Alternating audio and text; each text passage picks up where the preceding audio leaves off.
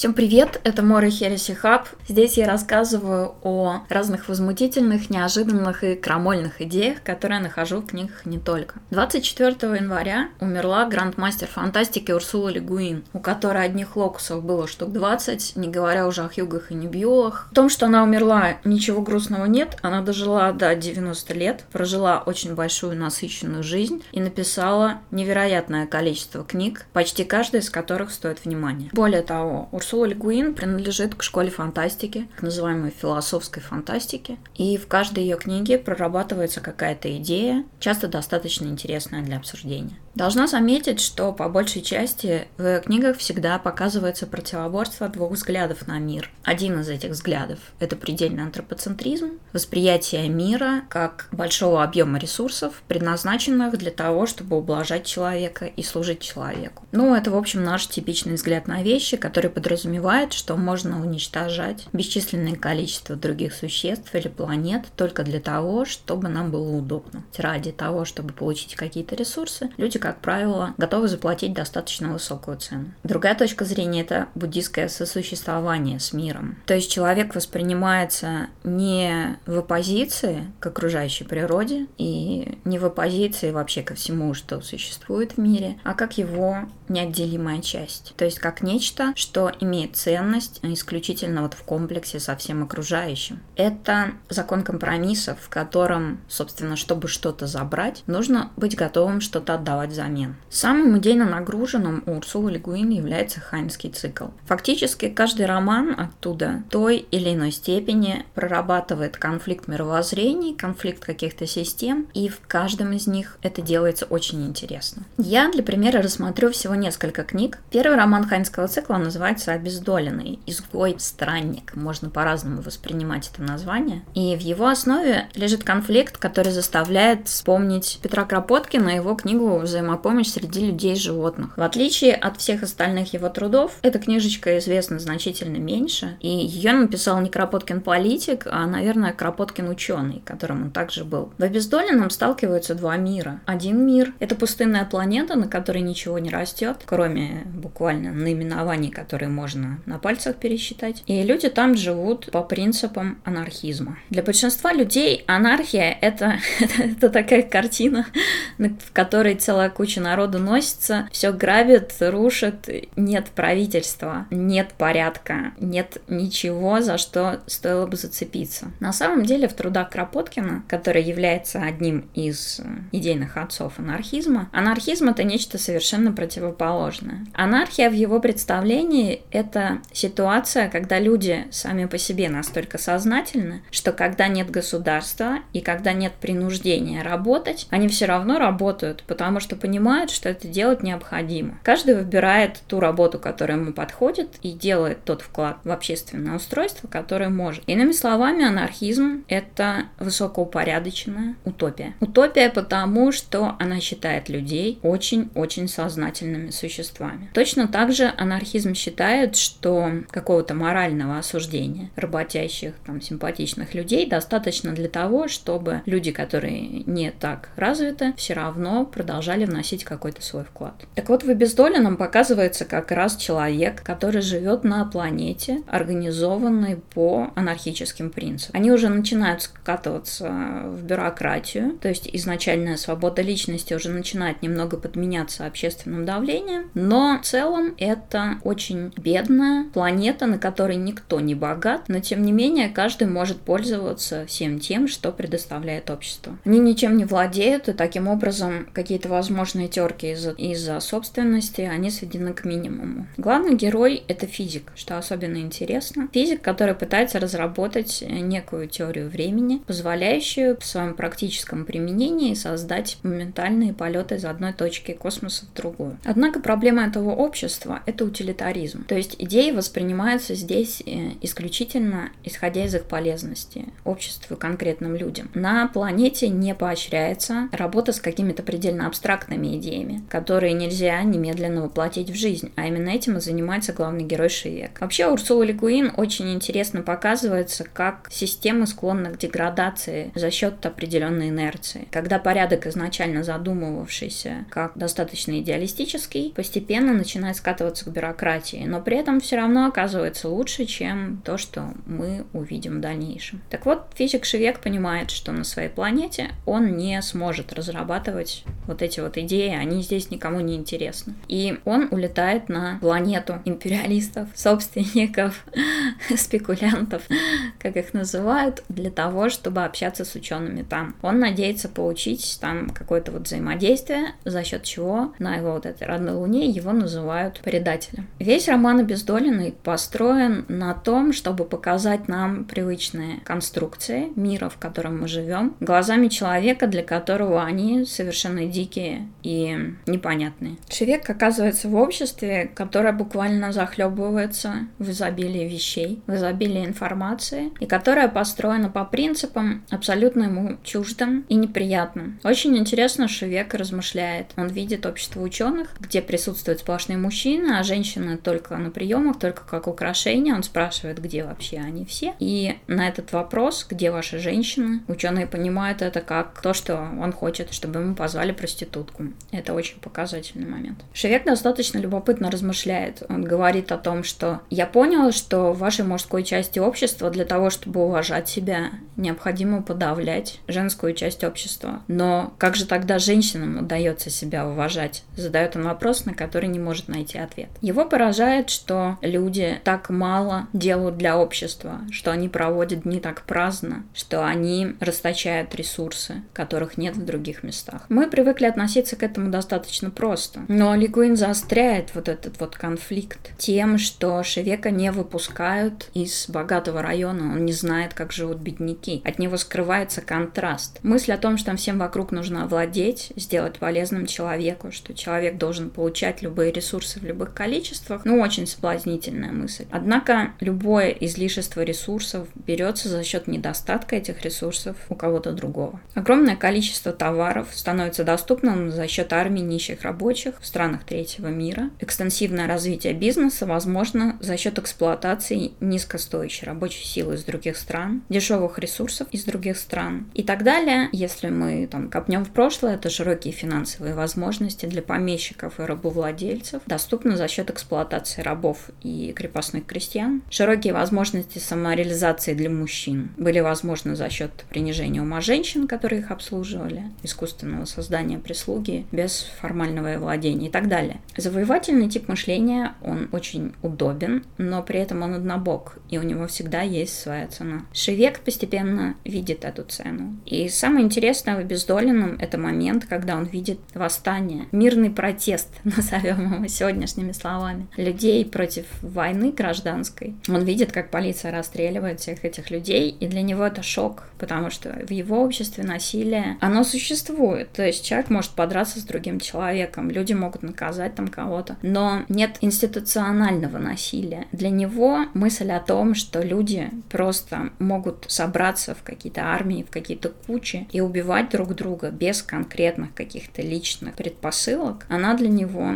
ужасна. Урсула Легуин пишет просто потрясающе. Ее язык льется как масло, она очень образованная женщина, и она великолепно строит повествование от, в принципе, любого персонажа. Не обездоленный, как очень верно мне напомнил товарищ, она действительно напоминает книгу Кропоткина о взаимопомощи, потому что в ней ставится тот же самый конфликт. Кропоткин искал новый тип общества для людей, и он искал его предпосылки в животном мире, в животном царстве, в организации жизни дикарей, в средневековых городах и так далее, и он его там находил. Дело в том, что в человеческой культуре принято преувеличивать роль насилия над ролью сотрудничества. Это мнение, эта концепция, как и множество других концепций, является структурированной, изобретенной и, конечно же, легко может быть изменена. То есть это не что иное, как просто наш способ трактовать события в мире. Если посмотреть более детально, все, чего человек достиг, происходит благодаря сотрудничеству. Да, войны меняют расстановки и сильно влияют на мир. Однако жить и достигать прогресса люди могут только благодаря сотрудничеству внутри вида. Собственно, люди — это один из максимально сотрудничающих видов. И Кропоткин писал о том же самом. Он говорил, то отрицать борьбу за существование он, конечно, не будет, но при этом утверждает, что прогрессивному развитию животного царства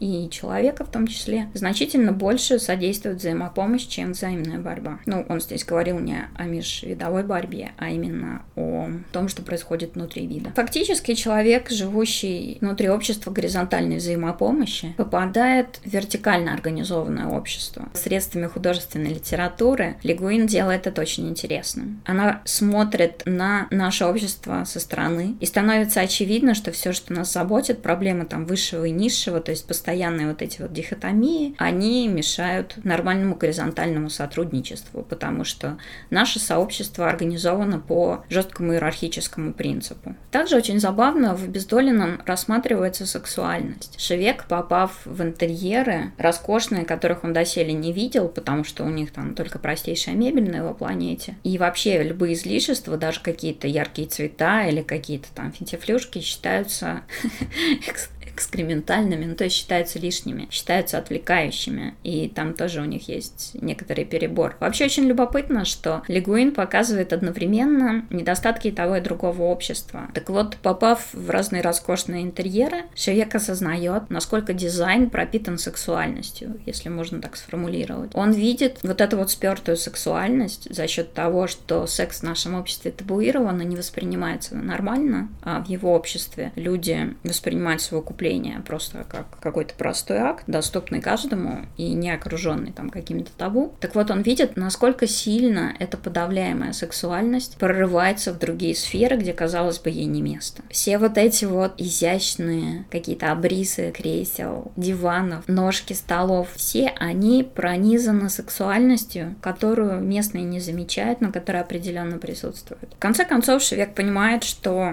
здесь его идеями будут торговать, и он решает отдать их безвозмездно. Сам роман, я думаю, вы можете прочесть. Меня здесь интересует, наверное, больше идеи, которые в нем присутствует. Следующая книга «Слово для леса и мира одно», и оно как раз разрабатывает разницу между завоевательным подходом к природе и вообще к миру в целом, и подходом сосуществования, подходом, когда человек, живое существо, является частью природы. «Слово для леса и мира одно» немножечко напоминает, для тех, кто не читал, немного напоминает «Аватар» по своей соли, но сделано значительно более круто. Я перед тем, как перечитать роман, наткнулась на статью Джан Расс, где она критиковала фантастику за то, что та повторяет стереотипы. Они пытаются разрабатывать какое-то иное устройство мира, какой-то иной взгляд на мир. Это выражается в том, что фантасты берут э, наше устройство мира без изменений, его переносят в какой-то другой мир, меняется антураж, но соль остается той же самой. И для фантаста, ну для того, кто серьезно подходит серьезно подходит к своему творчеству. Отсутствие фантазии – это очень удручающая вещь. Сейчас мы исходную ситуацию можем видеть в российской фантастике. Российские фантасты, то есть те люди, которые, по идее, должны смотреть будущее и продумывать неведомое, занимаются тем, что мучительно, не знаю, непристойно пытаются переиграть прошлое в попаданческой литературе или славят империю, тогда как фантастика – это возможность открывать новые фронтиры, это возможность экспериментировать. Так вот, критика Джан Расс относилась как раз вот к таким фантастам. В тот момент, когда я читала, я поняла, что Урсула Лигуин, она как раз их полная оппозиция. Слово для леса и мира одно, опять столкновение. При этом здесь оно подается с нескольких сторон. Речь идет о колонизации планеты лесной, которая заселена, ну, такими гуманоидами, похожими на людей, маленькими волосатыми, которые живут в лесу. У них нет серьезно развитой техники, они, в общем, довольны проживанием внутри, у них есть э, свои какие-то околорелигиозные воззрения, и их полностью устраивает то, что происходит. С другой стороны находятся колонисты, для которых эта планета всего лишь склад дерева. Они хотят распилить его. Ими руководит совершенно потрясающий тупой уебок э, Дэвидсон. Великолепный характер. Очень-очень точно описано мировоззрение. Я была потрясена. С точки зрения Дэвидсона, все вокруг него — это ресурсы. А мелкие волосатые говнюки, так как они недостаточно сильны, а он, ну, классический военный, классический милитарист, то есть все, что слабее, это мусор. Дэвидсон организует трудовые лагеря, где эти бедные волосатые существа работают. Дэвидсон насилует маленьких волосатых самок, несмотря на свое презрение. И, в принципе, он хочет от них избавиться, потому что все вот эти вот местные обитатели кажутся ему какими-то животными, которые мешают. Мешают добраться до ресурсов. С другой стороны, рассматривается вот один из этих волосатых обитателей. Он столкнулся с травмой, его жену убили, там его народ поработили, он видит все эти ужасы, и его миролюбивый настрой строй изменяется. И третья точка зрения – это тоже колонист, но это колонист-ученый. Человек, у который хочет изучать все происходящее, ну и который в меру своего понимания пытается помочь местным. Это очень простой роман, в отличие, например, от «Левой руки тьмы», которая посложнее, и, наверное, от «Обездоленного», который достаточно взрослый роман, хотя он восхитителен. И в нем вот этот вот клинч воззрений показан невероятно мощно. Фактически Легуин удается показать, насколько нелепо, насколько вообще грубо и неуместно смотрится вот такая вот неосмысливаемая позиция тупого солдафона, которая, к сожалению, очень часто является позицией человечества. Подобную тему разрабатывало много фантастов, но слово для леса и мира одно — это классика, потому что там вся эта проблематика, ну, очень прямо, очень сочно показана, это сплошное удовольствие. Это еще заставляет вспомнить книгу Дорис Лессинг, за которую ей дали Нобелевскую премию. И, кстати, Дорис Лессинг поругивают, говорят, что вот какой-то старухе там дали премию. Нет, Дорис Лессинг это тоже очень интересный философский фантаст, относящийся к примерно той же школе, что и Урсула Ле Гуин, хотя не настолько успешный. Так вот, в романе Шикаста отношение к войне и удивление, опять же, пришельца по поводу того, насколько глупо и насколько жестоко и бессмысленно устроено сообщество человеков, она тоже очень похожа по настроению. Получается, есть э, целый набор людей, которые абсолютно не знают противника, у которых абсолютно нет никаких личных предпочтений, и по указке какого-то чела, которого они тоже никогда не увидят, они идут и убивают друг друга. Если рассматривать это фактически, то это, конечно, очень смешно. Другой роман, о котором нельзя не упомянуть, это «Левая рука тьмы». Один из, наверное, самых известных романов Лигуин. Роман рассказывает о посланнике Лиги миров, который один, без какой-либо поддержки, отправляется на планету с условно-средневековыми государствами с тем, чтобы убедить их присоединиться к Лиге миров. Планета называется Зима, и на ней невероятно холодно. Опять же, отсутствие ресурсов и необходимость выживания, потому что там ты в любой момент можешь замерзнуть и так далее. Она создает достаточно сплоченное общество. При этом на планете Зима очень любопытное население. У них нет полов, есть определенные временные брачные периоды, в течение которых любой человек может стать как мужчиной, так и женщиной. Когда брачный период не запущен, все они выглядят как андрогины. Опять же, взгляд на вот это вот устройство подается глазами мужчины со всеми земными представлениями о том, каким должен быть мужчина и каким он не должен быть. Но значительно больше в левой руке тьмы интересует мировоззренческая разница. Люди говорят очень уклончиво. У каждого есть понятие о некоем, ну, личном влиянии, назовем его так, оно там называется шифтгретер. То есть каждый заботится о том, чтобы не потерять лицо, чтобы выглядеть важным и так далее. И для прямолинейного инопланетянина очень многое абсолютно непонятно, поэтому он постоянно попадает в просак со своей миссией, хотя он достаточно умен. И взаимоотношения между ним и вельможей одного из государств оказываются вот в их развитии. В этом обществе нет религии. И мне очень понравилась история о хандаратах, такая около религиозная секта предсказателей, которые делают предсказания о будущем за деньги. Ну, то есть ты задаешь им какой-то вопрос, они отвечают. Ну, этим никого не удивишь. говоришь.